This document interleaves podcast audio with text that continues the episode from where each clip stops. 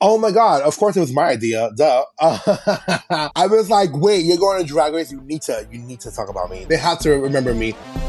Fierce, fierce, fierce. I love this podcast. Fierce, fierce. Weather, fierce. Food, fierce. This weather.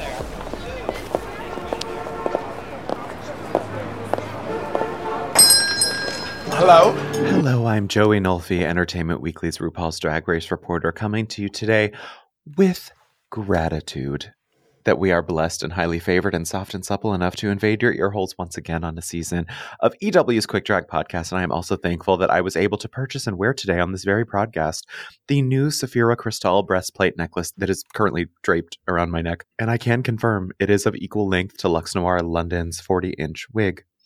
The perfect accessory for any occasion, from mopping the floor to murder in a lip sync. And I'm Jillian Sederholm, EW's news director. And just like RuPaul, I only want to celebrate spring break in January, and I will expect Derrick Barry to be the only person dressed for the occasion.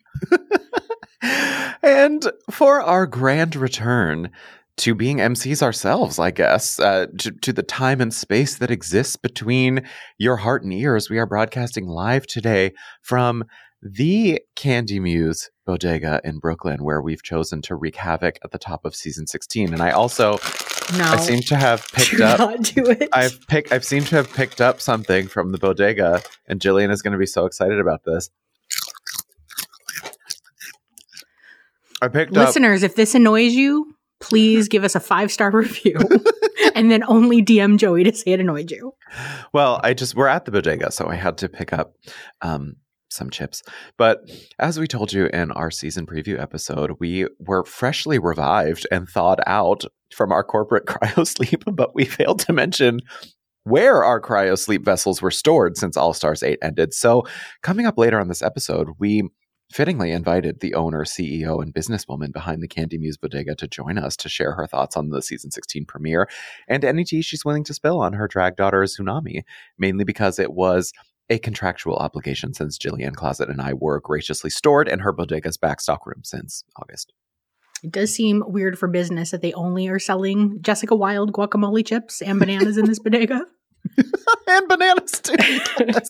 yes. Well, yeah, that's what I was just eating. I was just eating the Jessica Wild chips. Before we bring Kandy to the show, we have so much to discuss about the first episode of the two part season 16 premiere. Joey, on premiere day, we also debuted EW's full season 16 group interview with you and the full cast of Queens, available now on EW's YouTube and EW.com slash drag race. Had all kinds of fun teases about what's in store for us this season. You also attended a big premiere event in New York City that night. And I understand you have some interesting stories that you would like to share that you have not revealed with me even until now. Oh, yes. I was saving. Well, there was one that I was going to wait to tell you, but I absolutely could not because it gave me so much joy.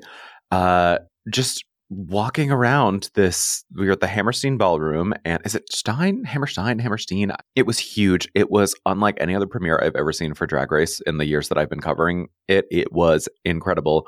They had a runway, they had a stage. All the queens did like a little runway walk. Michelle Visage was there. Mother was introducing them. It was so much fun. There were so many alums there. And the one I was most excited about, I was just standing there in the crowd and hovering over everyone else's head in the crowd was Miss Ornacia. The Mhm. real Ornacia was there.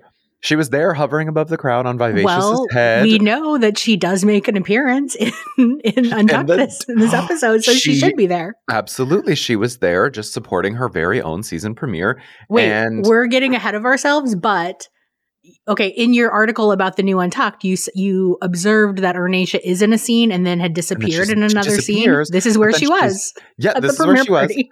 I did notice that she comes back in a very brief, like one of the black and white interludes. She's back again, but she's definitely not there the whole time. But yes, she was jet setting, hopping onto planes to go to New York to go to this premiere. So that was amazing seeing her. There was also this very funny moment where they had like this balcony where I guess the queens, all of the alums that were there were watching the premiere. They only showed us like the first 15 minutes. And I guess all the queens were up there on the balcony. And I remember looking up there and just being like going down the line and identifying like, oh, Jiggly Caliente, Jasmine Kennedie, like all of them just lined up. And Sasha Colby was filming herself because they showed Sasha's commercial, the one where she's like dancing and whipping her hair around. Mhm. And I turn around and see Sasha Colby filming herself on the biggest screen ever. That was the cutest moment. But then, after all the queens trickled down from there, I'm standing right below the balcony and I look up and there's only two people up there. The most insane looking like figure with like a crocheted face and hair. It was like a two foot tall head on top of this like red costume Mhm. and someone who was not in drag like furiously like and well not furiously but like just very like energetically speaking to this figure and we were all like who the fuck is this and i realized when the person who was not in drag turned around it was Loosey LaDuca Oh. and out of drag and then everybody was wondering who this person in this giant crocheted head was it was thorgy Aw. and so it was just funny watching Loosey like furiously speaking to this figure up on this balcony. But uh, there was also a very cute moment where uh, Plasma brought her parents over uh, to me to introduce me to her parents because her dad wanted to say hello because he liked that I was so interested in the story of him making her Marilyn Monroe prop from the individual interviews. and he was like, I'm the guy who made the Marilyn Monroe prop. So it was it was really cute getting to meet him as well. There was a whole House of Aja reunion moment. Dahlia, Aja, Kandy, they were all there. Xunami, they were That's all cute. there. And then uh the other funny moment was uh, I when I eventually was I was talking with Jasmine Kennedie in the the crowd and she was just very enthusiastically eating a chicken sandwich and I just thought it was the funniest thing. Alexis Michelle was there. I got to speak with Alexis Michelle. Lux was there.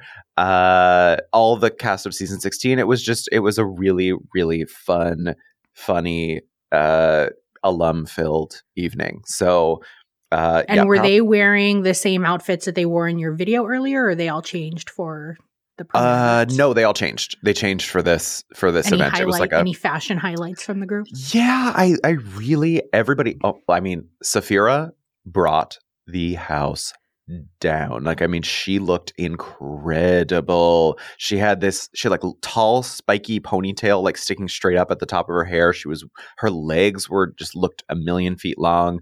Amanda also looked really good. Um, Plasma that with a looks good. mark. No, no, I'm saying like she looked really, really good. She looks like a fashion amoeba. Plasma looked great. She had all these feathers where literally anywhere she walked for the rest of the evening, you could see the little feathers. It looks like a feather massacre all on the floor. and um, it was funny. Plane Jane was wearing spikes on her outfit, and she was like, I had the right idea. She was like, I, I knew what I was doing with this. She was like, I don't want anybody like hugging me at this event. So she was like, I'm wearing Brilliant. spikes. Um, so yeah, that's that's you know relatable icon. But uh, also Xunami uh, paid tribute to the moment we asked her about in the individual interviews where she lost her shoe at the fashion show and she left her shoe on the stage and then walked off the stage without her shoe. Wait, really? Or she Yeah. just forgot her shoe? Yeah, and I couldn't see it at first because the way that we were positioned, we were down a little bit and the stage was up a little higher, so I couldn't see it and I didn't see it until she posted about it on social media the next day. but yeah, it was I was like, "Ah, I wish I could have seen that in person." But yeah, they they all Oh, also Okay, Maya. Maya's look on the runway. It was like a Madonna inspired with the gloves and the I, I mean, mother. She looked incredible. They all looked good. Awesome. We should definitely talk about this episode, all this fanfare around the episode. We should talk about the episode itself. Uh, I'm really excited to talk about it because it was I, I, hands down, I think it was one of the best Drag Race premieres in a really long time. Last year's was good. This one got me so excited. I think that there were two moments here where I have laughed harder than I maybe have at Drag Race in years. Mhm. And Jillian and I have been talking about these moments ever since it first happened. And we'll talk about that later. But this half of the two part premiere introduced us to Amanda Tori Meating Dawn, Mirage, Morphine Love, Dion, Q, Sapphira Cristál, and Xunami Muse. We immediately kicked off with the return of the doorbell peephole mini challenge that they also did on season 11, but they I did it completely forgot about that. Yeah, it, I loved that back on season 11. I thought it was so funny. But we also had Love Connie again playing the role of a nosy neighbor that I unfortunately thought was Sarge returning as Wintergreen at first. In the very quick shot, I quickly realized it was Love Connie. But I mean, yeah, I do not get that.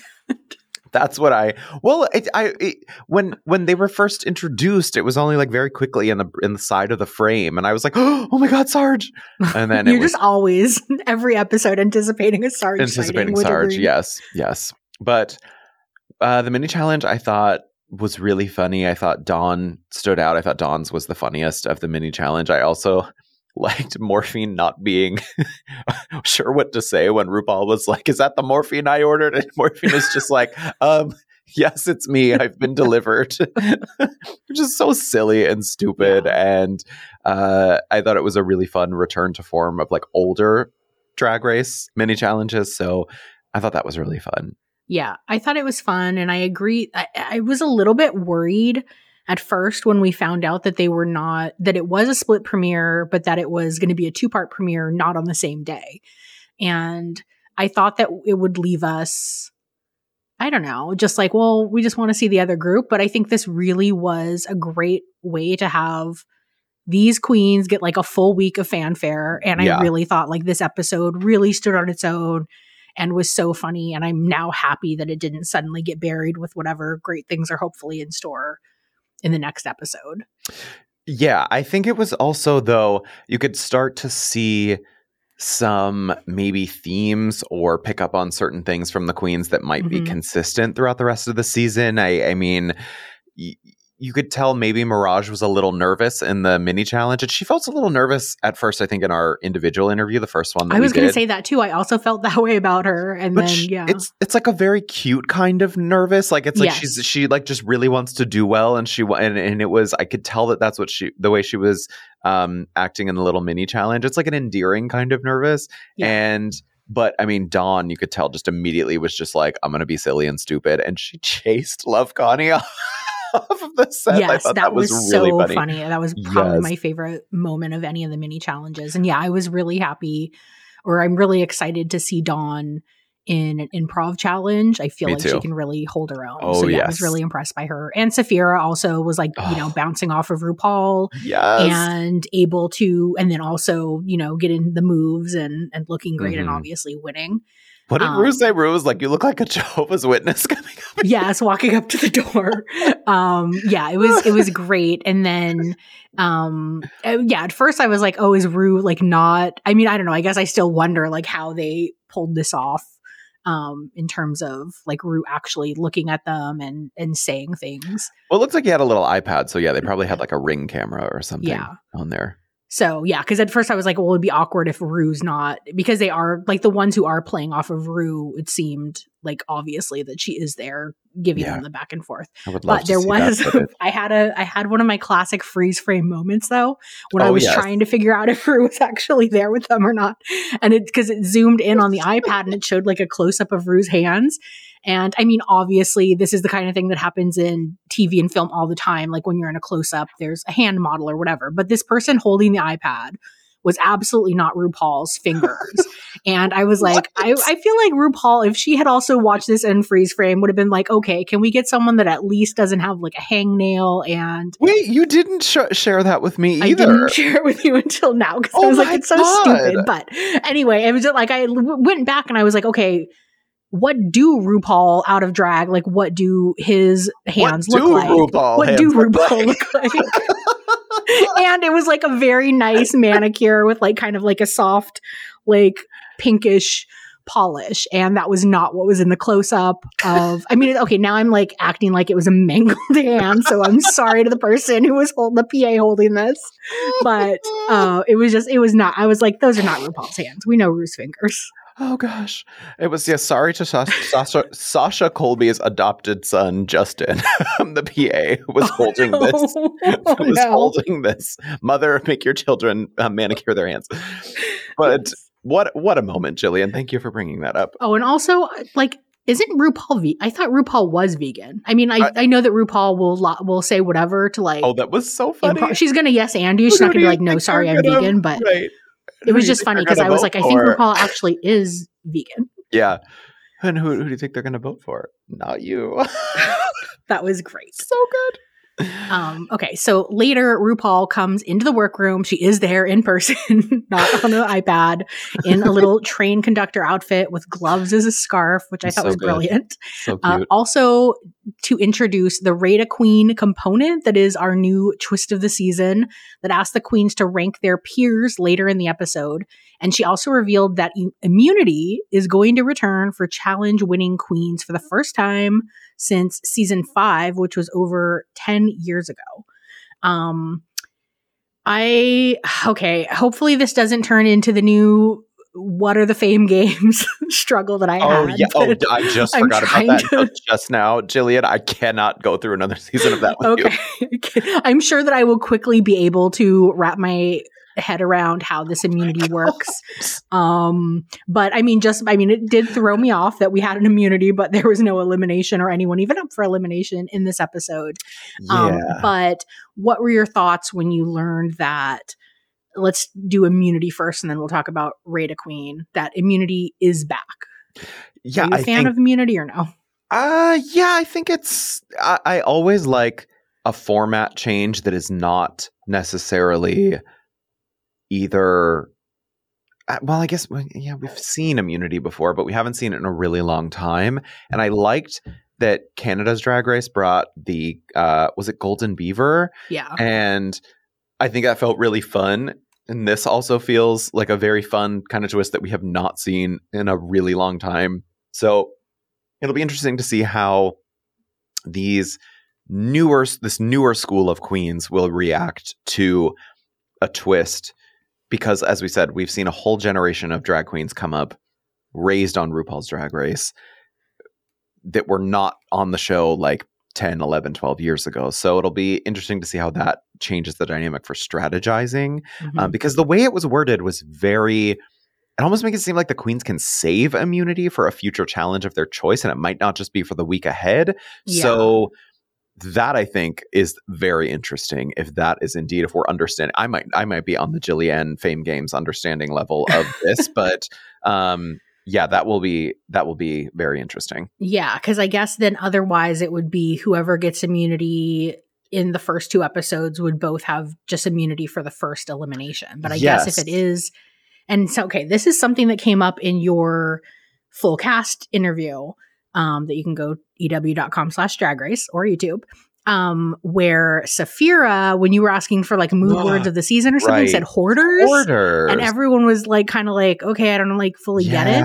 And some yeah. people were like, okay. So then I was like, wait, when I found out about immunity, I was like, what if somebody is just like Saphir is like winning several episodes and then hoarding a bunch of immunity? Oh. Either she, either one queen is hoarding a bunch of immunities, and then like the last five episodes, you're like, okay, well, she's like definitely in the finals because she can't get out for the next five episodes because she has immunity. Or so, or you get an episode where everyone who like is in the bottom three has one immunity or however many immunities and what the hell's going to happen? Like who like so the safe queens end up in the bottom because everyone who's truly a bottom has immunity. Everyone Um, who's so this could bottom. get really interesting. Wow jillian. Everyone who's truly a bottom. Oh no. Speculation. Speculation abound.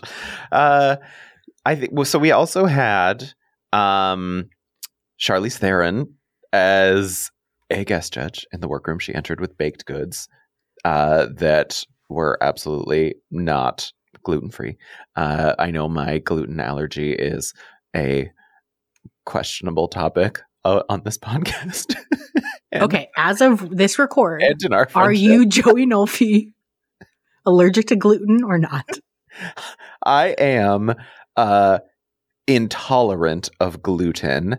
However, I will say there is a photo of me at this event, this drag race premiere event, of me eating a very gluten filled chicken sandwich while standing next to Jan and Jackie Cox. Which I sent to you, Jillian, over the weekend. oh it's been widely circulated It has not been widely circulated. I sent it only to you. And um, So Yeah, there you're is sending it to photographic evidence. gluten intolerance anonymous meeting. Jillian is sending it to my sponsor. Um, but yes, uh, I felt fine after that. So who's to say? Maybe I could have eaten Miss Charlize Theron's um, South African uh, not gluten free treats that she brought into the workroom. But I will say, I did like that she came in as like. She's one of the celebrities I think that does use her platform to talk about drag a lot. I mean, she didn't we do a whole article last year about how she's like the biggest drag race stan and she talks about it a lot. She also participated, I believe, in that telethon last year. Um, so she I, I love when these guest judges come in knowing the industry, they're paying attention to it like Cameron Diaz too. Uh, and also like walking the walk. And they're not just like going on drag race and calling it a day. And like that's my activism for the day. So I thought it was really Miley cool. Cyrus going on Joe Rogan of all podcasts to be like, "Yeah, I live for drag queens. Here's why they're so great," and not like refusing to make a single like play into his. And then she was like, "Well, them. that's what people say about you too. You just do it all the same thing." When he tried to be like, "Oh, they all do the same thing." Uh, I love that she was praising Kennedy Davenport in that moment too. Uh, but the, the other moment from this, that made me- I still, I'm sorry. When I was so gooped when Charlize entered the room and Mirage thanked her by reducing her to one of her worst roles in history. She was like, "Oh my god, that's Aeon Flux." oh, I thought it was amazing. Okay, so when Cher walks into the EW Burlesque office star for her lifetime interview, it's you're gonna be like, "Oh my god, burlesque is here." Well, if you recall, Jillian, the one time I interviewed Cher, the, it was about an elephant documentary, and also I asked her if she would ever go on Drag Race. So, two projects that I feel like Cher is not associated with that we ended up asking her about. So, and both those stories did well. So, I mean, I would say Cher is largely associated with Drag Race without ever stepping foot. That's true. Actually, yeah, you know what? That that is very true. But on to the talent show. Charlize stuck around. Uh, we saw Morphine doing a little dance to a Rosalia song. Amanda performed an original tune about her missing kitty. Mirage did a stripper heel clack performance that I uh, will say I was not that thrilled with when I first watched it, but then it grows into this masterpiece the more you watch it and you notice all the little intricate things that she's doing. So it was insane that she got a critique of it being messy from Michelle was Visage of all people. That was one of the most polished, put together performances. Like it, it was amazing. I cannot believe that she was not high for that because it was an amazing performance. But then we had Xunami. She did a song slash slow burn fashion walk. Uh, Sapphira then performed a live opera piece in Italian with really hilarious subtitles in English. And then Dawn did a lip sync to a song with a completely bonkers visual element. And Q did perhaps one of the funniest things I've ever seen on Drag Race, where she used her head and a very tiny body to perform a ballet number that I still can't think about without laughing. Jillian, uh, this talent show, what are your big takeaways, favorite moments, runway reactions? I think we should just talk about it all. Yeah, talent show. I think we are in full agreement that Q and Sapphira just really like blew me away totally. I was Absolutely. screaming. I loved it completely. I I really enjoyed Mirages from my first viewing, unlike some people that needed multiple. Um, I did no, not I thought she enjoy was- it. I just was like, oh, it's okay. She's dancing. But then when you watch Yeah. it over and over again, you're like, holy shit. Yeah, when you really look at what she's doing and just like how flexible she is, like the Oh. people, like we see a lot of splits that are like, oh my god, they might need they might need a medic after this, but this is just like one of these people that's Yeah. like a Gumby, like just doing whatever with her body, like a When rubber band. It's so crazy. about a Nitra and then flips her hair back, and there's the knife sound effect, and she just yes, she's flawlessly, seamlessly goes back on that back. Oh my god, yeah. incredible! I was I was really impressed. Um, I thought Amanda's was really funny. I thought that um what was interesting, I was looking at the other queens and they were kind of distracting me. Like I wasn't really seeing them as much as sometimes we see like living for each other. I think like it was like nerves of like this is the first time you're like in front of these judges, so I'm not going to say that they were being overly shady. I don't There's- know. no, but I mean, that like, Uh, even like, Q like kept looking over at RuPaul kind of after Yeah. each one of like, okay, is this like is this going to be a positive edit or a negative edit? Like, what should my reaction what mother be? says goes. Well, there is that one tweet that's going around that's like, uh, uh, when you say gays don't know how to applaud, and it's literally everybody giving a different kind of reaction. Like Dawn has her little sausage finger that's just like oh, I haven't seen this. Q is like looking off to RuPaul, like you said, and other people are like just clapping more normally. It's it's really funny. That's so funny. Yeah. And then there was who who performed that Amanda was like going wild for? Was it Xunami? Amanda was like going wild think- and then yes. Dawn and her like kind of gives her a look and then in her confessional was like, I was like underwhelmed. So I don't know. So maybe Amanda is like the the cheer girl of the season. She's the Deja like- Skye. Oh my god, that Yes, image of Deja yes, Skye. What Deja. everyone? Why still so much respect to Deja Skye for being a woman of her word? She was like, "I'm gonna lift you all up," and they're all there dead face, and then Deja is losing her mind. it's so funny still. But I do think we we were talking a little bit about this that these sort of patterns that we see with the talent show because we start to see patterns when it comes to all stars and Mhm. uh, confessionals and maybe how certain queens go into this where you can clearly see that they have an idea of how they're going to either behave or approach the challenges or comedy or whatever because they want to uh, get in the good graces of fans both capital f and lower f but i think that we're also starting to see that in the talent show too i mean I- whether it's conscious or not and it could be very wise to to do this to try to maybe like orchestrate uh, these certain moments, like we saw Anetra last year with the duck moment, and then Yes. I I kind of felt like Amanda's, especially since it was recalling an animal and she can't find her kitty, and it was it was very much like I see the sort of the way that the mind was working and like okay this worked last year for a queen maybe i'll try to do something similar to that and i Mhm. think amanda did a did a great job but dawn also like kind of came in with like maybe a little bit of oddball weirdness with the talent show that Yeah. the same way that it worked for someone like willow pill so and this is not in any way saying that these queens are these other queens but it's just you know you see the pattern of things that worked in a talent Yeah. show and you can kind of see the other queens weaving that into their performances but the other thing that we have never seen a queen do um miss Sapphira calling rupaul daddy oh, that was so that good. was so There's fun. Yeah, I, so good just like the way that she's able to just like the the quickness and I So guess you know not what i'm talking about being overly intimidated. What?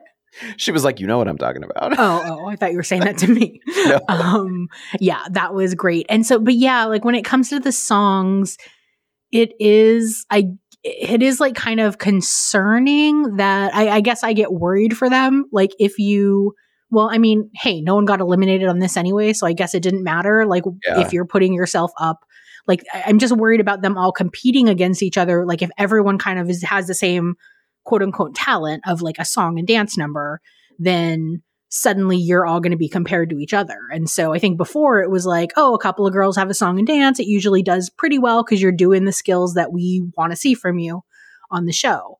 But now it's like, and then it was like more of a, a risk to be the person that's put making a glass of ice water or whatever. Now it's almost like if you're doing that, you're like one of the like you might be the only person not doing a song and dance, and it kind of makes you look a little bit better unless you get a shady edit. I do still stand Yeah. by making a glass of ice water is funny. Yeah, I Um, do. I think so too. Yeah. And did you see but- also Irene put on her Instagram story over the weekend? She was like, she was like, "Oh, no one went home." Dot dot dot. yeah, no, like, yeah, she really, yeah, I don't know. Like the talent show, I kind of hate that we do. I don't know. I'm torn because I do I like getting through eliminations, but just let them show our talent and let's not judge them on that. We're Talent introducing them to us on this. episode. Exactly. Exactly. I think if you're going to eliminate a queen on the first episode, it should not be also paired with the talent show Maxi Challenge. Um, I because the talent show, like we're getting to know them, they can choose what they want to do. This is them showing their art to us. And yeah, that whole ice water thing with Irene, I mean, I think that that is a number that with the correct editing would have been like everybody would have been dying over that. So it was unfortunate um, that we saw that, but God, I can't believe it's been a year since we've seen that already. Um, Yeah, it's Wild. crazy. But I mean, yeah. So I think I think it was fine. I guess like I wanted. I was I was curious to see over the weekend if there would if a let loose would emerge that I just didn't fully like clock at the time, or a, not a soul can clock. I think both of those were slightly slow burns. I think it was maybe even like the week or so after those episodes that everyone was like, "Oh, this is actually we're living Yeah. for these songs now." Yeah, Let Loose was not an overnight thing. Yeah. So I'm curious to see if any of these do reach that status. I don't know if any of them are stuck in my head or if I could even like really hum them at this point though. Mirages is the closest. I Mirage think. is probably, yeah. yeah. Yeah. Um, and then onto the runway. Do we have any highlights? I was a little, I don't know, it's a lot to ask of a queen of like, oh, blow us away with a full reveal on this, but I guess I was kind of like, as even the outfits that I did really like, like Q's and Dawn's, I think even those, the, the reveal was slightly, like it wasn't a reveal into a completely different outfit, which I I, guess I'm so used to. Yeah, I liked Q's bef- better before the reveal. I think it could it would have been fine just Mhm. just like that. Um, yeah. but yeah, I mean, uh, I, the runway was was okay. I mean, I I think that it led to one of the funniest moments in Drag Race history, thanks to Sapphira. Uh, so I'm thankful that this runway was the reveal runway, even if I wasn't like super blown away by everything, uh, because it gave us this moment with Sapphira. It just Well, so for good. me, the real moment with Sapphira is coming up later. yes, Um, but the other thing that it did give us is, and that it was really kind of making me think of Irene and this kind of a thing where you really can manipulate and edit. I, you know, when you when we see Amanda come out, mess up on her her wig immediately falls off. I think she had been like stepped foot maybe half a second on the stage when her wig falls Wig off after off. um, and then says, "Oh, can I do it again?" Runs off and does it again.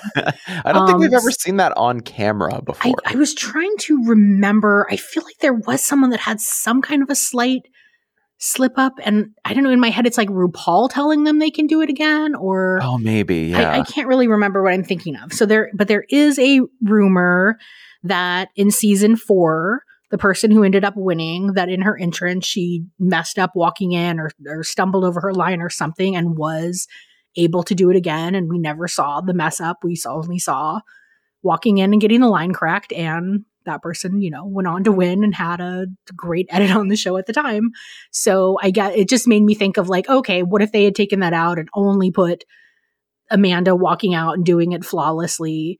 And I mean, okay, she still did unzip it into maybe makeup and a wig that might have still had some thought it was comments from the really- judges, but I th- I could see it being more of like a a wow moment because in the trailer they showed a quick shot of somebody in that look, and I thought it was going to be like a Jimbo. I thought it was Dawn. the look again. yeah, I thought I was yeah. like, oh, this is going to be like a, hi- a real runway highlight for me this season, whoever this is, and then Well, it reminded me a lot of on Dragula. There is um, a Queen Cynthia doll who did a somewhat similar look. Well, well, I don't want to mm-hmm. say similar, but it was the same kind of idea, except there wasn't a reveal to it, and it is one of my favorite drag looks I've ever seen. It is so funny. She was like this alien green, sort of blonde bimbo oh, looking thing kind of thing. You mean what was under the?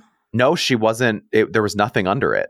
She was, it- but she had a.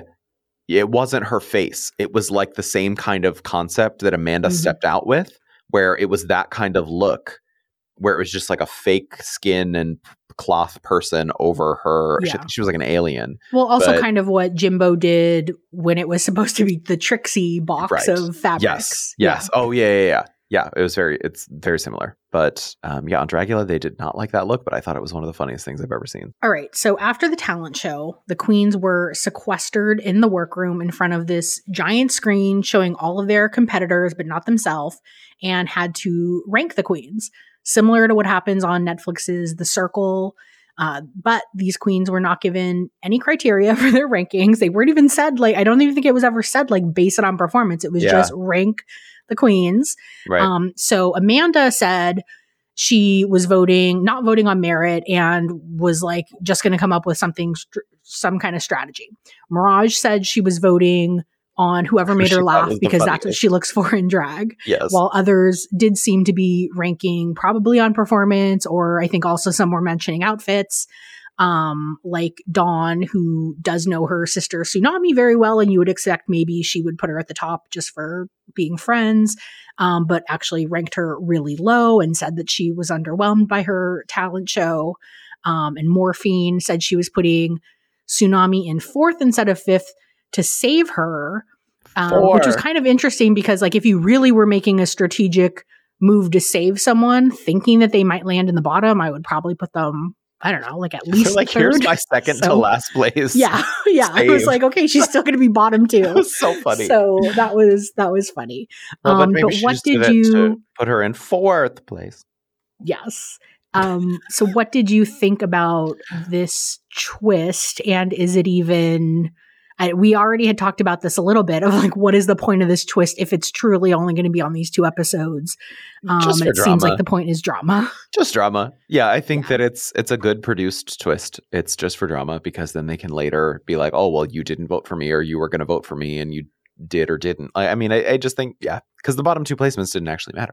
They didn't count for anything. So yeah uh, I think the only, I mean, it did count for the top two, which I, yeah, I mean, I guess could also be strategic because certain people, let's say they bring this twist back in the middle of the season or after, like if there's a lip sync Lollapalooza, like they bring it back for that. And then the queens get to vote on who won the lip sync. So maybe it will come back, maybe it won't. I have no clue. so it's mostly like the lipsticks being introduced in all stars getting like i assume that we're gonna find i guess we won't find out until the third episode and then we'll just find out how every single person from both teams had ranked Well, I don't know other? about that because we the last time there was a some sort of vote, which was on All Stars three, they public they didn't put it in the episode, but then they put online. Actually, I think Oh. EW debuted that clip actually of we uh, gotta we gotta get these rankings revealing who the the rankings were or who Okay. voted for who. Yeah, because all Mhm. they did was reveal the results on the air, but then they let they uh, let the uh, full thing, the full voting go Yeah. online. So But I mean, I would be really surprised if when the groups get together and they're all saying, like, oh, who was in the top of yours and who won yours, they're not also saying how they voted. Or if people are truly watching the circle and voting with strategy, like we've seen there, that sometimes people, they really are ranking people way higher or way lower than maybe they deserve to be because they're trying to save somebody or trying to knock someone out. So next week, if suddenly the two tops are actually people who performed the worst at the show and they just I don't know, somebody was trying to vote with strategy to save themselves or they're all friends or whatever it is, we could potentially see a really wild result, which Yeah. um, people will have to explain. hmm But though there were no eliminations, I mean, Sapphira and Q were, I think, rightfully voted as the top two of the episode, and they didn't. What I, this, I hesitate to like call it a. I mean, it was it was a bit of a murder. Um, as much as we loved Q's performance, I think Sapphira really did just sort of Oh, yeah. to the lip sync to Beyonce's "Break My Soul." I mean, she Oh, I mean, just, Q has commented because somebody tweeted yeah, like when did you know that um that Sapphira was going to win or something and Q like quote tweeted and was like the moment or when did you know that I can't remember how it was worded whatever Q like played along and like very clearly she was like the second I knew I was against Sapphira to a Beyonce song I knew it was over I mean, yeah, because they both just took very different approaches to the song right from the start, and it reminded me sort of of like Kenya and Latrice. But yeah uh, well not to that extent no, not to, not to that extent. But, no, but I'm saying like the way that Sapphira just very quickly, she didn't immediately start. Dan- she just like very slowly started walking while yes sort of I loved that more dancing. Yeah, it was at that and moment. was do was lip syncing a different part. Like I've heard Right. queens talk about this before of like I don't know anything about music. They call it some term, like always do it to this part of the vocal or this vocal. And like this is the first time I saw it and I was like whatever the terminology is, I understand now what they're doing and what Sapphira is doing is like making me feel different emotions about what she's Yeah. doing and it Yeah. was great.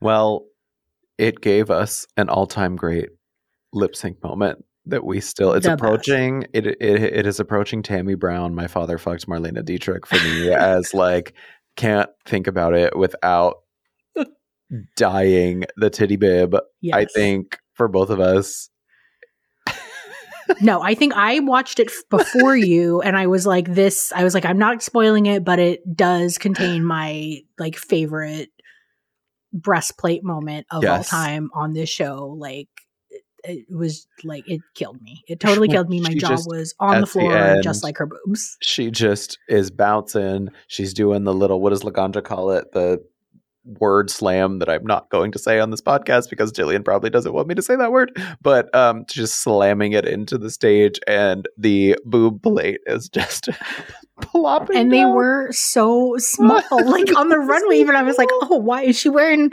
like Luxes? Like, why is this so narrow for her body? It's so small." And like, that just like, thank God she did because it just made it even. It just made it so much more funnier than even if Oh. she were, you know, like Jessica to my coconuts was really funny, and it was like they were very big coconuts, but mm-hmm. like.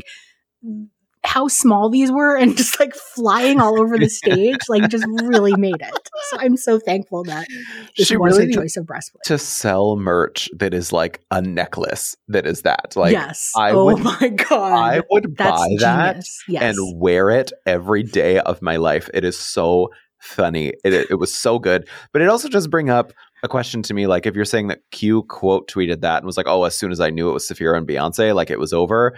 I'm Mhm. he- I'm seeing some chatter online about like does Sapphira feel sort of like a Sasha Colby type where it's kind of like superior mother, super mother, almost untouchable with this sort of regard because you're seeing a lot of other queens say that too. Like I mean, she just did a music video with Katya.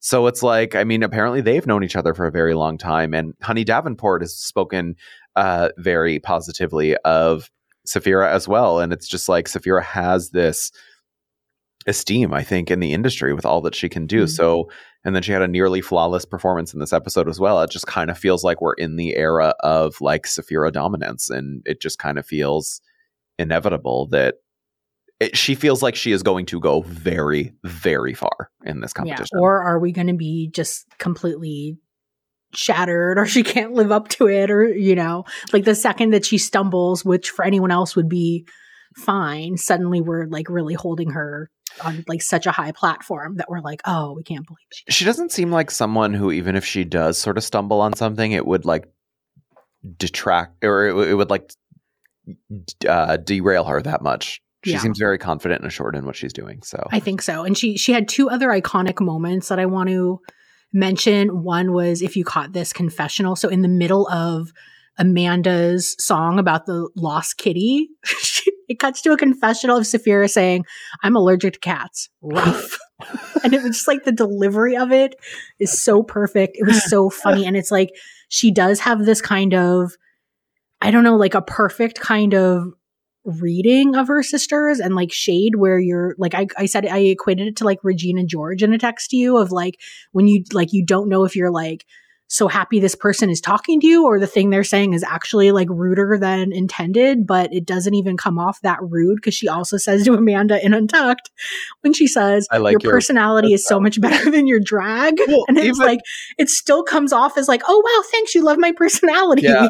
But even amanda i think amanda also quote tweeted that and was like oh i just felt nothing but like mother's love in this moment Yeah. so it just it's eh, but you could tell Sapphira like also like you could tell like after she said it she like looked out and then looked off camera like she knew it was it was just such a good moment i am I, i'm almost ready to declare like Sapphira Stan podcast, maybe, but like we did we'll with. Jessica Well, yeah, Jessica Wild we'll last see. year. But I think yes. I think that I guess my only thing was, and I really was living for Q for most of the for all of the episode up until the lip sync, That's and then was like, oh handle. no, hmm.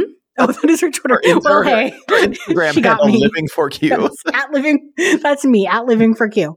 Um, but and then I was like, oh, is she gonna be like? Is she gonna be like really impressive? Like kill it in a design challenge, whatever. And then the second she lands in the bottom, um, you know, go home from a lip sync. Like, is she not going to be able to hold her own in a lip sync, or was it just that it was Sapphira just was like First episode nerves. so maybe. dominant. Yeah. Yeah. And then I guess for Sapphira, like I really, I don't know, I would say I wasn't the biggest fan of her runway. And she, I, I kind of like did agree with most of Michelle's critiques for that one. So I was like, oh, I hope she is able to deliver the looks, but I'm not going to judge her on Mhm. one look. So Yeah. that's the only thing that kind of was worrying me. But based on this episode and the newly revamped Untucked, which we mentioned, we have a whole story about all the changes. How do we see these queens stacking up on future episodes, performance wise, and potential drama? And any pr- other predictions other than potential Sapphira dominance? Yeah, I think Sapphira feels like, and I think the entire internet agrees that Sapphira feels like a very big force in this competition. I think, uh, based on in mini challenge and also maybe confessionals and just their general personality, I feel like we might see maybe Mirage um, struggle with like a comedy challenge or something. I think that. Yeah, uh, she but she could also be like the, a lip sync assassin of the season. I clearly Yeah, can see people definitely being see very afraid to lip sync against her because she is so amazing on stage. Uh dawn like you said before i think dawn is going to do well in comedy challenges. Q is also very funny in the interviews that we've been doing q is very funny. I'll be interested to see how that translates to like a comedy or acting challenge. Uh, Xunami, though, I, I I was very surprised at her perform because, like I said, I've seen her around around the New York scene for a while, and she is such an amazing performer. So I think this performance was a little surprising in the in the talent show. So, Mhm. um, and I know she has it in her. So I, I'm I'm thinking that we'll see some good fashion moments from her. We'll see. I know we'll see if she has to lip sync throughout the season. We'll see a great lip sync from Xunami. So uh, I, I it was a it was an odd episode because we only got half of them, so we can't. It's hard Yeah. to gauge who's going to go far when compared to the others. But I think this episode was more about like, okay, I can see maybe in the if if everything goes to the classic sort of drag race format, um, who is going to succeed within the certain structures and and confines of this show. Because they're all great performers. They proved to us this episode that they all have something amazing within them. So Um, I did want to. Oh, I wanted to point out one other Easter egg. Speaking of Xunami song, uh, Angeria posted on Instagram, and I had never caught this or had no idea that in the very beginning of Xunami's song, there's like a brief vocal that says "Ocean, I need a bop," and that's Angeria um, for working with Ocean Kelly. And everyone who has had an Ocean Kelly uh, produced song for a talent show on Drag Race since then always has like a quick drop that is Angeria's voice saying, Ocean, I need a bop. And so it's played for Kandy Muse. It's played for LaLa Ri. I think she, there was another. She posted all the clips. And so that was like such a fun Easter egg that we will always be listening for Angeria's voice Oh, in yes. episodes to come. Oh, I love Angeria. I miss seeing her on our screens. Yeah. Um, well, that's all Well, for our recap. I think we did it. Stay tuned for more live from the Kandy Muse Bodega as we welcome the Kandy Muse Bodega CEO and owner herself to Quick Drag to discuss the drag race debut of her beloved daughter, Xunami Muse, coming right up.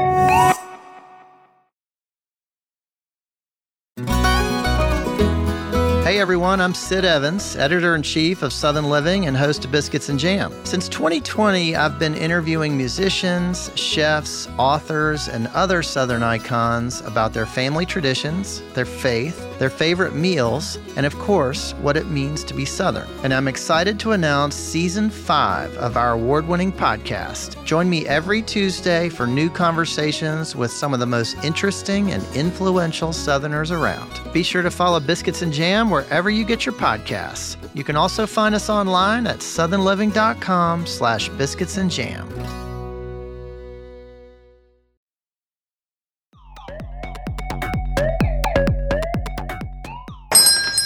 Don't have star quality, Baby. get the f- out of here.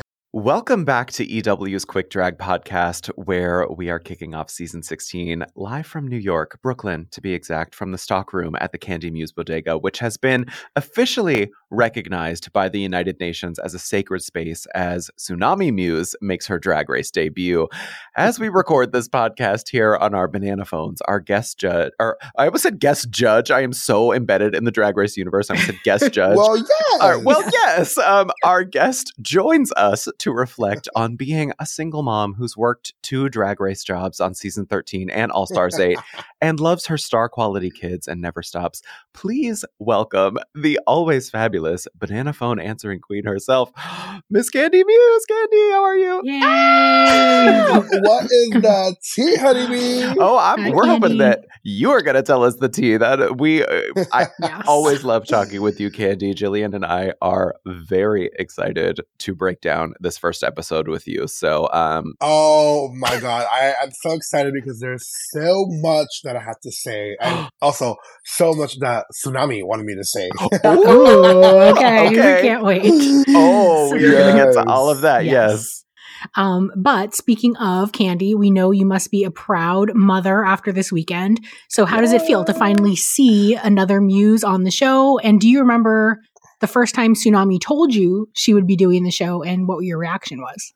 Oh my god. First of all, I am so excited. You know, Xunami is not only just my drag daughter, but also one of my best friends. Um, so I'm like, it's out of this world that I just feel like all this excitement that my best friend is on television. Cause you know, Drag Race, um, as easy as it may look to some people, it is actually very difficult to get casted onto the show Mhm. um, and only 12 to 14 girls get that golden ticket a year. So for it to be someone in your city, great. Someone that performs in your home bar, amazing. Someone in your drag family, even better. If someone that's your best friend, it's like, oh my God, incredible. And you know, not to share too much of her story before uh, it's, you know, aired on television, but as someone who is, you know, a part of uh, DACA, Yeah. uh, being on television uh, and having this huge platform, it's such a help um, with you know that situation, and now being able to travel the world. And it's, I mean, it- that's it's one of the main reasons why I wanted her to get on the show to begin with. So it, it's incredible. Yeah, I, I, I well, I mean, in my interview with her from 2023, I mean, Xunami said that she was, she said, I don't know if you watched the whole thing, but she said that she was trying to quote quote unquote rehabilitate your image on Drag Race, and in this episode, she called herself the graceful muse. Uh, but in our group interview that we did last week, the queens unanimously voted Xunami as Queen of Untucked. They all pointed to her when I asked. And it's I did see that. yes, it is it's very interesting to me that Maya, who is the granddaughter of Tamisha Iman, is on this oh! season with your daughter after you and Tamisha made so many iconic Untucked moments. So, what do you think we can expect from Xunami and Untucked? And since you are the producer, did you like coach or produce her on how to have star quality? Oh my god! Wait, you know what? First of all, before I even answer that question, I just realized there was a second question I did not answer, and as a producer, I must go back and answer Okay, that yes, thank you. Thank you, you. you know the the moment I um heard okay, so I was in the UK on the haters roast with Jimbo and Heidi, where we made the alliance. Yes. Yes. For All Stars Yes. Yes. The Okay. yes. This day. Oh, yeah, exactly. We, we were getting ready for um the show, and Heidi had, and obviously at that moment, I had already like I knew that a certain a few girls had gotten like their first phone calls from Drag Race and so on. I saw I knew the casting process was coming to Yeah. an, an end, and then Heidi was like, "Hey, like I heard like the sixteen girls got their calls already," and in my mind, I was like. Well, there's no way. I was like, I know Xunami made it far in the casting process. I was like, I was like, oh my god, no, she didn't get on the season. So I called her, trying to be like real, like discreet and like and like slick about it because if she wasn't casted, I didn't want to like like uh you know ruin like her dreams and, and make her feel like shit. But I was like, okay, let me just find out. So I called her. I was like, hey, girls, like you know, um. So, have you heard anything from casting yet? And she was like, "Mm, "What do you mean?" And I was like, "Well, like I, I just heard a rumor that like um the girls got their like final calls already and um she was silent for a second and I was like, hello? She was like like she was like, Where where are you? Because obviously it's a secret thing that we can't tell. We're on drag Yeah. race. Um and I was like, Oh, I'm in the dressing room. She goes, Oh, can you are you able to leave the, the dressing room real quick? And in that moment, I was like, and then she she wanted to wait for me to get back from tour to tell me in person that she was on the show, which I thought was so so sweet. But yeah, it, it was um that was incredible. The, I was like, oh girl. Once I found out she was on Dragons, I was like, yes, I get to be famous for one more year. Um, oh my god! Not that But- day, like literally birthing the All Stars Eight Alliance and also Xunami's Drag Race. Yeah, this story. is like a new national holiday, Yes. whatever day this was. oh. God. Yeah, no, it was incredible. That's Um, very but cute. Joey, as you can remind me of that question. Of again. course, yes. Thank you for producing this podcast Yes. as well, Kandy. Um, but so we were talking about um, uh, all of the queens Oh. saying that Xunami was the queen of Untucked, and it's also funny because Maya, the granddaughter of Tamisha Iman, is also Uh-huh. on Untucked. She's going to be on Untucked with Xunami this season. So, what do you think we can expect from Xunami and Untucked? And did you coach or produce uh, Xunami on how to have star quality and Untucked?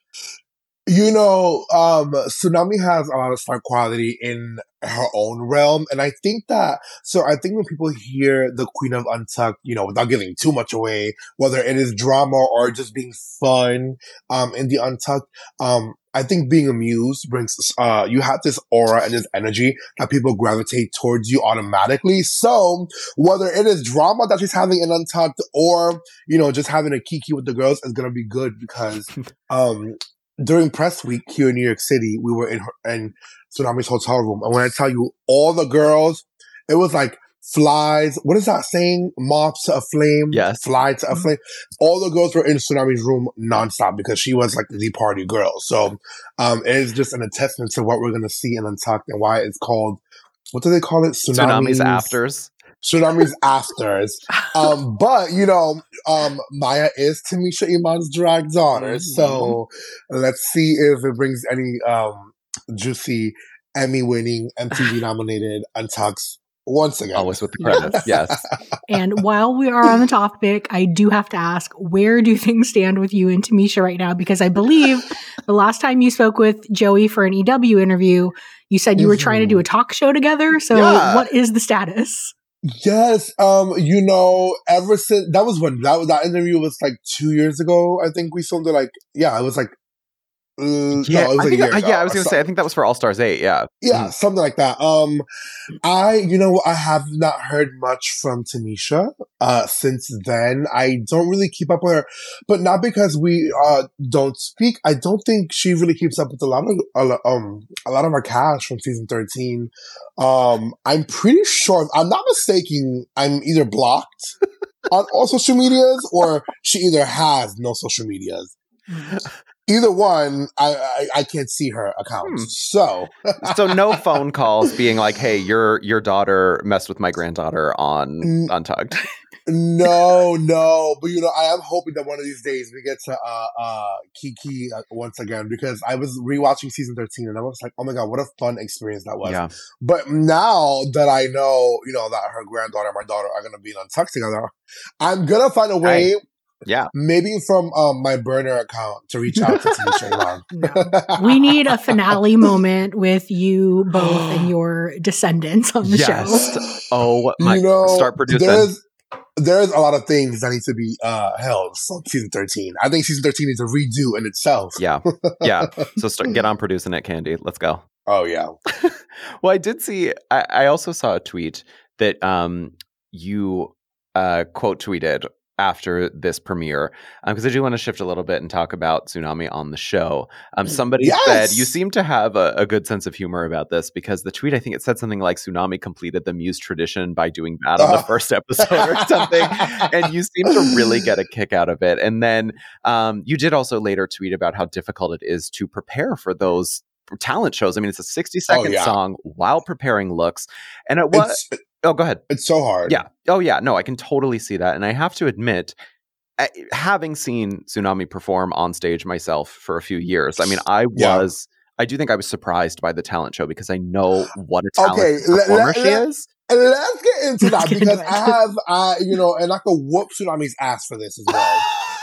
Oh, no. Um, You know, I will say though, Xunami, one thing about Xunami that I love that um it was it's something that I wish I had on my original season was um she's not really feeding into the negativity or any hate that's being thrown her way. Um, you know, if you like look at her Twitter, she's like laughing at all like the, the tweets, Right, you know, and I think that that's such a it's such a, a good way of viewing things because at the end of the day, it's something we filmed a, a year ago. We filmed like I'm on the show. It's something they filmed, you know, so long ago, and you can't really sit there and dwell on what you did and didn't do. At the end of the day, you film what you filmed. It's being aired, and you can either sit there and enjoy your time on Drag Race, or uh, which is or sit there and you know just be bitter, which is a lot of the girls do. And I think on my first season. I was going back and forth with fans and trying to prove why I'm, I'm, you know, why I did Yeah. certain things. But this, that's an attestament once again to who Xunami is. She doesn't take herself too serious. But let's get into the talent show because Yes. yes, it is hard getting ready for Drag Race, and it is very hard also, uh, you know, coming up with a talent show. I mean, like with the they call it a variety show. They don't call it a talent show on Drag Race. Oh, that's true. That is true. Mhm. Fun fact. Yes. Um, but coming up with a with an act is very difficult, especially because you're getting ready for Drag Race. You have three weeks. You know, you have to get X amount of looks together, so it's hard. Now, I always say mother knows best, and I I didn't. Here's the thing: when Xunami was getting ready for Drag Race, I helped her to my best ability. Without getting in the way of allowing her creativity and freedom to flow. Because I can tell you, hey, this will look good on stage, but that's because it's my idea, right? And I don't want to, I don't want to cloud your ideas with what Kandy Muse wants because I'm not the one on Drag Race. I don't, I'm not the one on television. I want you to be as creative as you want. Um, however, with that being said, where Xunami recorded this, she recorded the song in 20 minutes, pro. I love it Yeah. and we heard the song and I said, Oh my God, amazing. Like, what a bop.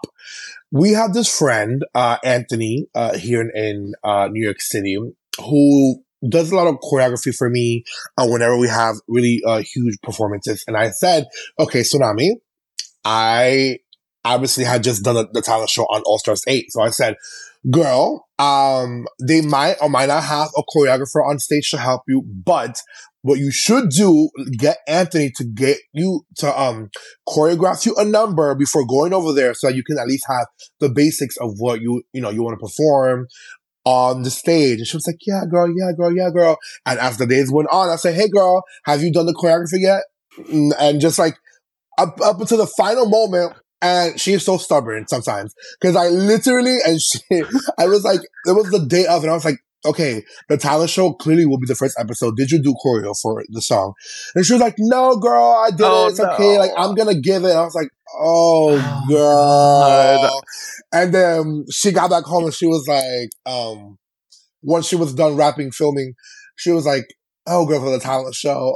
I should have had choreography. Oh, And yeah. I was like, see, this is why you listen to your mother, to someone who has Yes. done it previously, but you know, it, hey, it like, it, it- listen, as Twitter said, she lived up to the muse, um, the muse, what is it? Where the, Muse the- legacy. the, the muse legacy.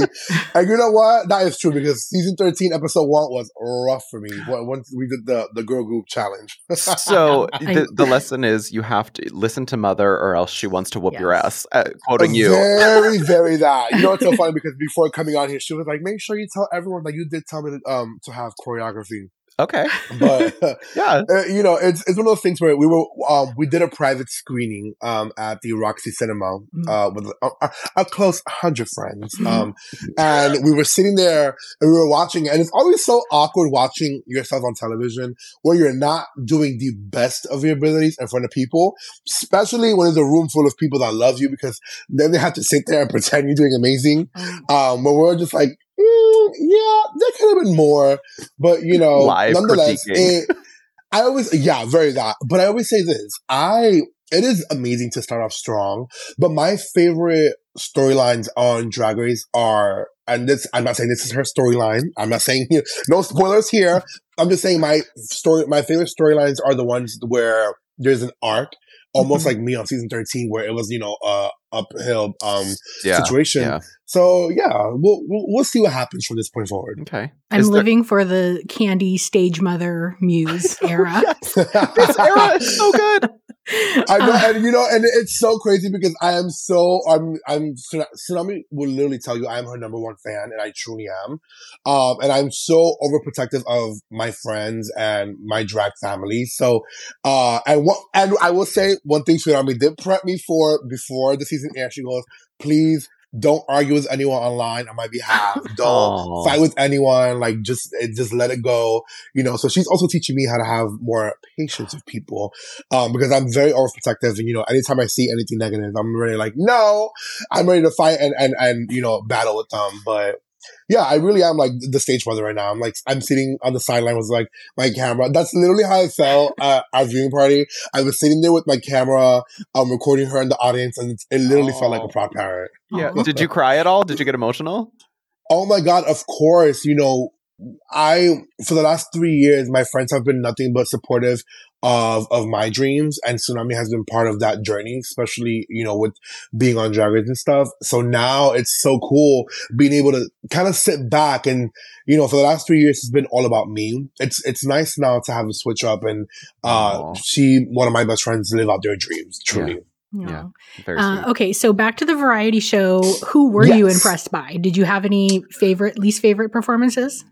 Honestly, yeah. Oh, you said favorite, least favorite. Uh huh. You know, I will say Sapphira, and I I've known Sapphira for uh, many many years. I've slept over her house. You know, and it's, I I was so shocked because as much as I've known her for so many years. Um, I never knew that she was an opera singer, which I was like, oh my God, incredible. And you know, someone that not necessarily surprised me, but was so incredible is Mirage Oh, who uh, has recently been getting her flowers on the Yes. internet. Mhm.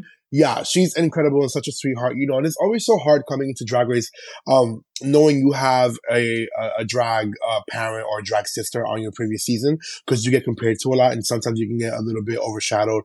But I mean, my God, she's just, you know, and by that I mean, you know, she's sisters with Anetra. Yeah. Um, you know, she was just incredible. Someone that wasn't necessarily my favorite. I don't know, you know, as someone that has done the variety show before, I can't sit here and tell you like, oh my God, you know, this person was terrible because I know how hard it is.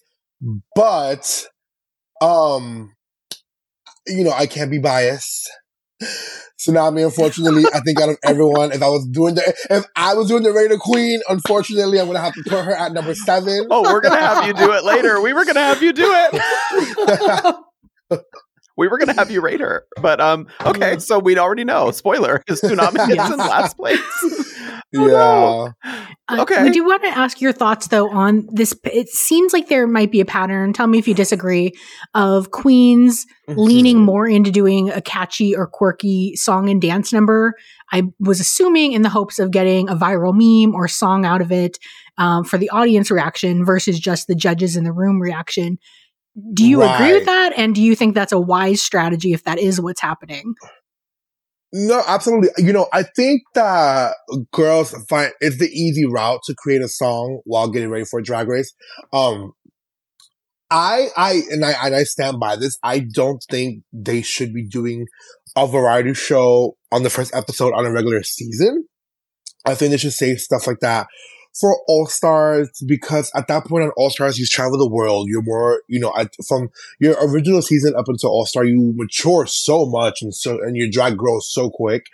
Um, and I think that when girls are getting ready for the variety show, they're thinking, how can I impress the judges and make it past that week or, or win? Uh, instead of thinking, okay, I'm on television and every single episode of this show needs to be, needs to contribute to something iconic and something viral. Um, so let me think about what I, what I can conjure, you know, for that to happen while I'm there.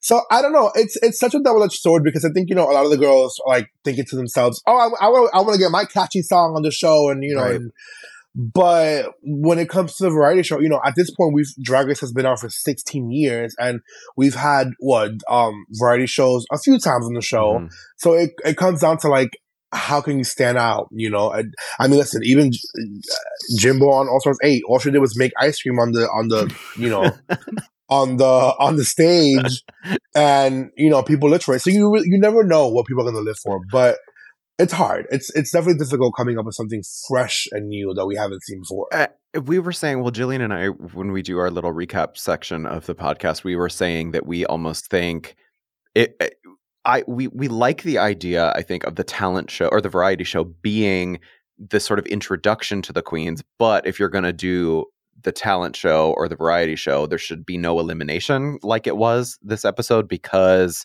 Right, you're right, just right. getting to know the queens and this is a I, I think but it is interesting to sort of see some of them get caught up and like okay i'm maybe doing something that uses some of my skills but is maybe more geared toward going viral in the fandom versus actually being a showcase of the full breadth of your artistry and getting to know you. Yeah, you know, even even thinking now, like if like if I could go back um to last summer and sit there with, with Xunami and think and think, okay, what should we do for your variety show? Instead of a song, I'm like, you know, Xunami is a very funny person and she's a signed model. I say, hey girl, listen, some of the most quirkiest and funniest uh variety show uh, uh you know acts are out of the box. Girl, you could have sat on the stage and uh, taught RuPaul how to pose and model in some sort of funny way. You know, Nelly Smalls did it. yeah Uh, you know, so I don't know. It's it's always so difficult, especially because once again, you're trying to get that. You know, I didn't have my variety show song two days until I left to go film All Stars Eight. So it's always so hard trying to come up with, with something. And I remember when they told me we're doing a variety show, I went blank. Yeah Now I'm a talented bitch. you are I went blank. So yeah, I don't know. It's maybe for 17, um, we just won't have a variety show. yeah maybe maybe i don't know yeah it's it seems like they switch it up every few years or so so maybe yeah we'll we'll see a different a shift in that format for the premiere but uh i do i'm glad that you got ahead of us already and and already decided to tell us without being prompted that you were going to put Xunami last on Rate-a-Queen. So unfortunately, if there was an elimination this episode and Kandy was in charge, Xunami, this would be your first and last Drag Race Oh, episode. no. Um, yeah. Well, you know what? There was an elimination. Who, who was number, oh, I, well, here's the thing. is there would have been a bottom two, I think it would have been Xunami and Amanda. Amanda, yeah. And granted, Xunami, you know, wasn't the best at that variety show, uh, extravaganza, but if anyone has seen Xunami, uh, live knows that she is a performer. So I think she would have, she would have sent Amanda packing, but you know, Yeah. then again, it's Drag Race Ages. Never Yeah. know what happens. well, who would you? Okay, so Xunami is seventh. So if you were doing Rate a Queen, how would you rate the others from one to six? Okay, you know what? Lies. I think Xunami's better. Xunami's um uh a runway was a bit better than Amanda. So Yeah. I would put Xunami at six. I would put Amanda at seven. Okay. I would put Sapphira at one. Mhm. Q I would put at three. Yeah, I'm gonna put Mirage at second, and then that means Morphine gets Four. Four. Yeah. Four. Four. yeah, yeah, right. I think yes. that's all the and then who's right? Five? miss- So then, oh, did I miss someone? yeah, five would be. Wait, who am I I, said- forgetting? Q, Mirage, Sapphira, Xunami, Dawn. Amanda. Oh, Morphine. Dawn. Dawn. Yeah, I would put Dawn at. f- Well, I think Dawn and and and Morphine are fighting for four and Okay. five. All right, that's an interesting ranking. Yeah, but it, but I think the tops and the bottoms, yeah, are consistent with Yeah, with how they how they went on the show. yeah, yeah, yeah. For the most part, they were fair. Mhm. I'm not gonna call riggery this time. Not yet.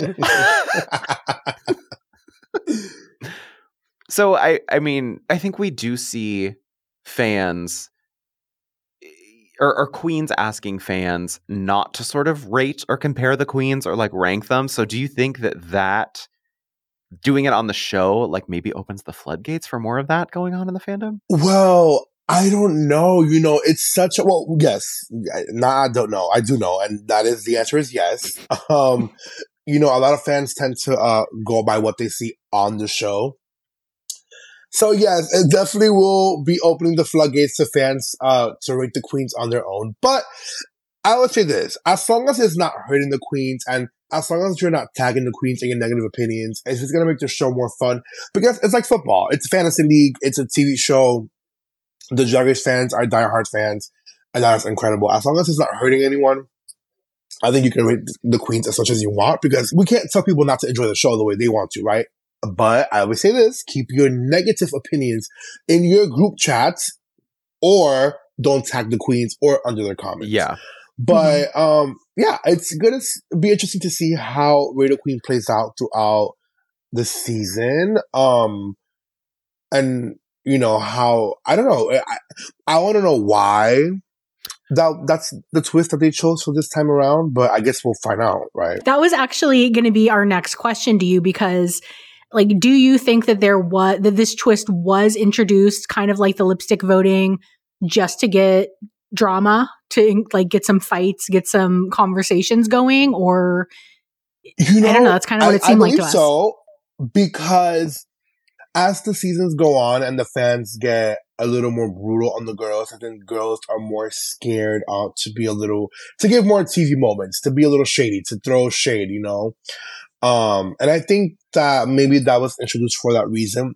However, I don't think that that is going to be an issue with this group because their dynamic, uh, compared to, you know, casts from like the last three seasons seems really well. They mesh really well together and they're able to like throw playful shade at each other. And, and, and I've seen some of the interviews. I've seen some of the, um, the, the, uh, uh what do you call it you have, uh, uh um, a tense moment. It seems some like Mhm. some of the girls, uh, in your interview, Joey specifically, I was like, ooh, Yeah. I feel a little tension here. Yep. So Yep. I don't think this group will have any issues uh, bringing the drama this season. Do you care to name names, Kandy?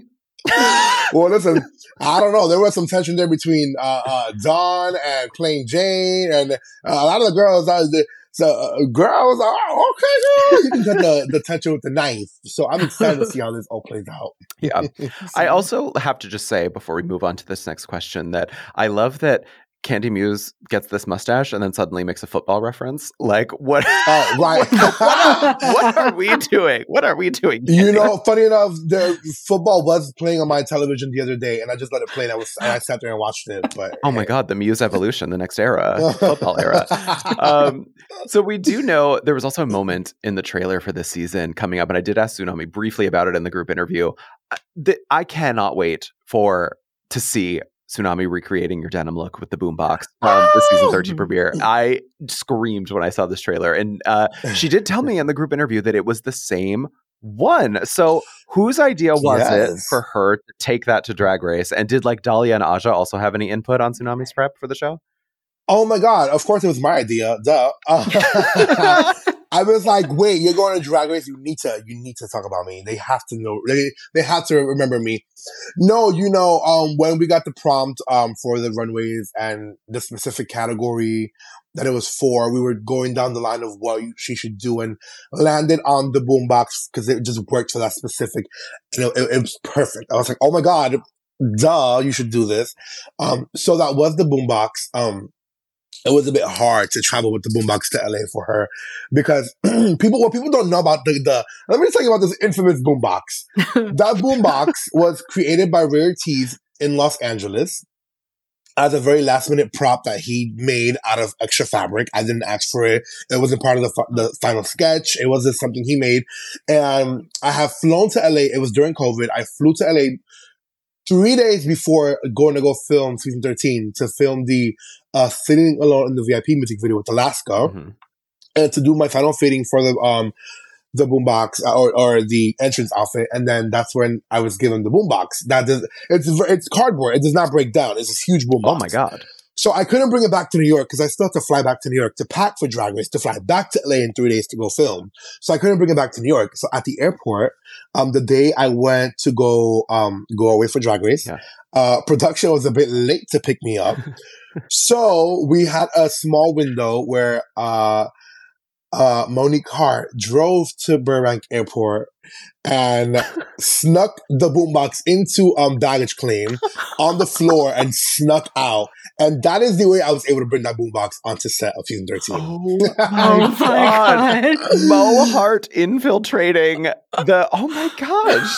Uh huh. Have you told that story before? I don't know, but hey, here we are now. Yes. Sorry, um, production. oh my You gosh, know, that is so but funny. it- it- it's the small things that make uh, Drag still memorable. Yes. So, Yes. you know, when Xunami said, you know, I'm going to bring the boombox, I was like, oh my God, of course. It's a piece of like Drag history. I, I think it's, and it's just sitting in my house. Did you have know? to do the same thing and get it past baggage claim for Xunami? You know, luckily we were able to fit it in one of her suitcases. So, Damn. Okay, one of the ones that you stole from from the set, or that you asked for more. Oh, no, just well, you know, I you know I did take a lot of things I from know. Drag Race. There's actually um I just hung up the workroom wall on my wall framed. Oh, It's next to the little Tic Tac from uh, RuPaul's Yes. Lunch. Yeah. yes. Well, you did recently tweet that you'd always go back if Drag Race calls, so you can get some more goodies, even for a Versus the World or Global All Star season. Have you had any calls yet? You know, um, I, I I've had calls for um other seasons um that I've politely declined. Um, but if I were to ever get a call for like a global all star, I would always be judged by RuPaul. I would never say no to Drag Race. Um, sometimes I wish I would have waited a little bit longer. Um, but you know. For All Stars, but All Stars 8 was an incredible experience. Yeah. But when RuPaul calls, I will always answer. Yeah. You know, Drag Race to me is like home. Uh, it's like summer camp and I always have such a great time there. And, uh, I will say production love, they love me so much. And, you know, they're always reaching out to see how I'm doing.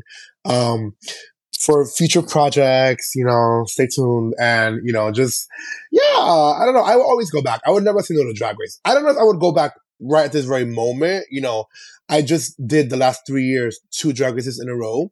Um, so I think I can wait a little bit Yeah. longer, you know, and I'm just now coming into my uh, new, you know, new forms of doing drag. And yeah, I would wait a little bit longer, but I would always say yes, absolutely. And if, if they ever said, do we want a mother daughter season? Oh, baby, I, me and Xunami will be there. Yes. Yes. Oh my god, I would love to see that. Can you can you share any of the things that you said you did decline? You know, I, I would, I'm gonna plead the fifth on that one. You know, I, I don't want to burn any bridges with anyone, but, uh, just know that, you, know, you would have seen Kandy Muse on other, other iterations of the show. But no, you know, I, I, I will always say this. I will say this though. I will only go on the show if I'm being judged by RuPaul. And that is the only way I would not decline going on a show. Uh, well, that narrows it Got down. it. I think. Yes. um, now that the dust has settled a little on All Stars 8, how are you feeling about all the explosive drama that went down? And is there any more tea on the season you can share with us now? Oh my god! You know what's so funny? Uh, me, Jimbo, Heidi, and uh, uh, Jessica are actually going on a cruise next month to the Caribbean for seven days. So let's see if we all kill each other. But funny enough, Heidi just texted me this morning, um, asking. Well, actually, uh, earlier, asking me how how my year was going. So I need. I haven't answered just yet, but I will in a second. um, you know, um, no, it's amazing. All Stars was such a, I think, you know, All Stars was such a dramatic season. And even, uh, you know, a lot of the drama wasn't, you know, it, a lot of the drama didn't make the final cut. There was a lot more that, that didn't, that was edited out, but, which is unfortunate. But it was such, you know, and I just saw Alexis Michelle the other day at the season 16 Yeah, premiere looking yeah. gorgeous. So, you know, it's, again, we were making TV and I'm glad that the fans felt so, you know, they loved the, I, I just think that like we were just there to have a good time and also like there was some real shit happening, you know, the, the fights between me and Heidi were real, between Heidi and Kahana, those were real, me and Alexis, those are all real emotions that I think we hadn't seen on Drag Race in a very long time. And I think that at that point, you know, there was a lot happening on set, uh, that a lot of the girls, you know, were just feeling some kind of way over. So, uh, there were a lot of hot emotions on set. And I don't know, now that All Stars kind of like came and went, you know, we filmed it and then I waited a year and then the premiere happened and then I blinked and it was the finale. And I was like, whoa, okay, Yeah. that happened so fast, which is why I always tell the girls, enjoy your Drag Race moment because it comes and it goes so quick. Mhm. Um, but now, you know, do I still think I should have won? Yeah. but you know, um, it, it, it was it was a great experience, and I hate to say that I finished second. Um, for the second or first runner up, excuse me. Yes, first runner-up. you know, for the second time, which is, um, I think, you know, a mo- which I think makes me technically, um, a winner adjacent. So, yes, literally, literally winner. adjacent. Well, yeah, if Jimbo can't fulfill those duties, Oh, gotta yeah. step up. hello. well, you know what? No, because I will say the the All Star crown for All Stars Eight was a little bit ugly. So I was kind of hoping I was like, you know what? I was I was being like, yeah, you know what? Thank God they didn't win. I don't want that ugly crown, anyways.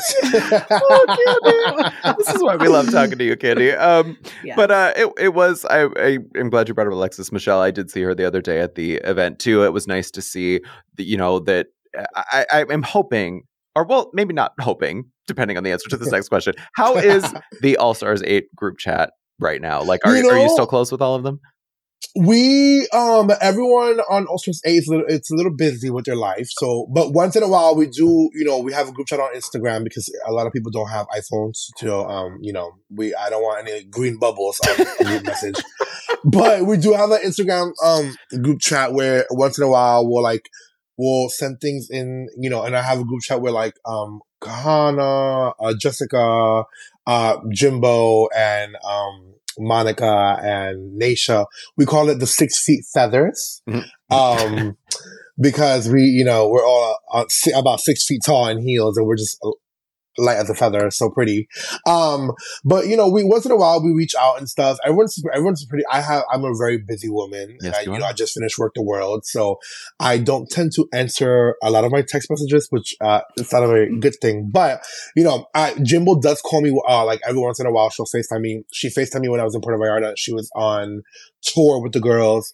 Um, so yeah, Jessica, she always reaches out and yeah, everyone's kind of doing their own thing. Lala's a very busy girl. I don't like to bother Lala. You know, that woman is on the Lala Experience World Tour. but for the most part, you know, we, once in a while, I reach out here and there. You know, I'm the kind of person where I believe that I don't have to speak to a friend every single day in order to keep up the friendship. I think that our connection speaks for itself and we don't have, you know, we can pick back up tomorrow and it'll be like nothing ever happened. Yeah. So yeah. Well, that's that's great. I'm glad that you have a firm grasp on, uh, you know, your uh, your dynamic and your boundaries there. I think that that's that's really healthy and important. So, Oh yeah. Um, Kandy, is there anything else that, that you want to add about Xunami or anything anything that she you said she wanted to, to tell us that you did that you didn't get to No. talk about? I think she she just wanted me to let everyone know that she's a stubborn little bitch and she should have listened to me for the variety show. But you know, it's going to be such a magical experience. Um, seeing the world fall in love with Xunami the way I did when I first met her, and just seeing her journey on Drag Race and seeing how much she's grown from filming to uh, now. So yeah, it's gonna be incredible, and I'm excited to see the uh, the girls.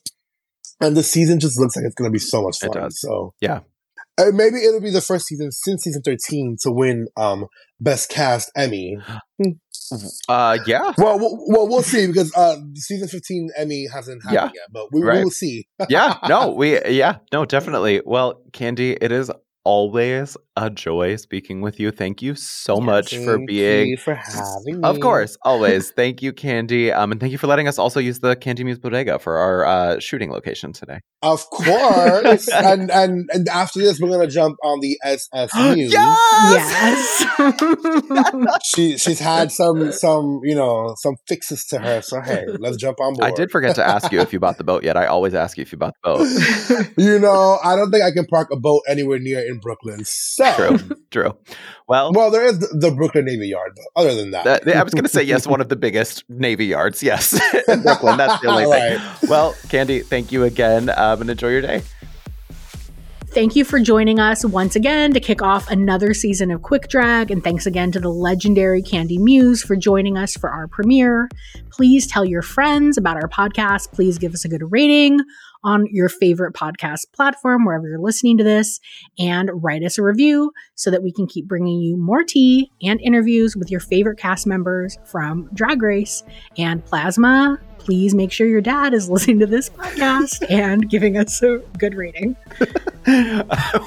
Tune in next week as we continue Quick Drag along with episode two of season 16.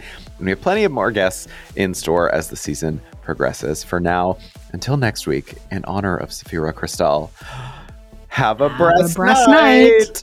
This weather. Cloudy weather. Ooh!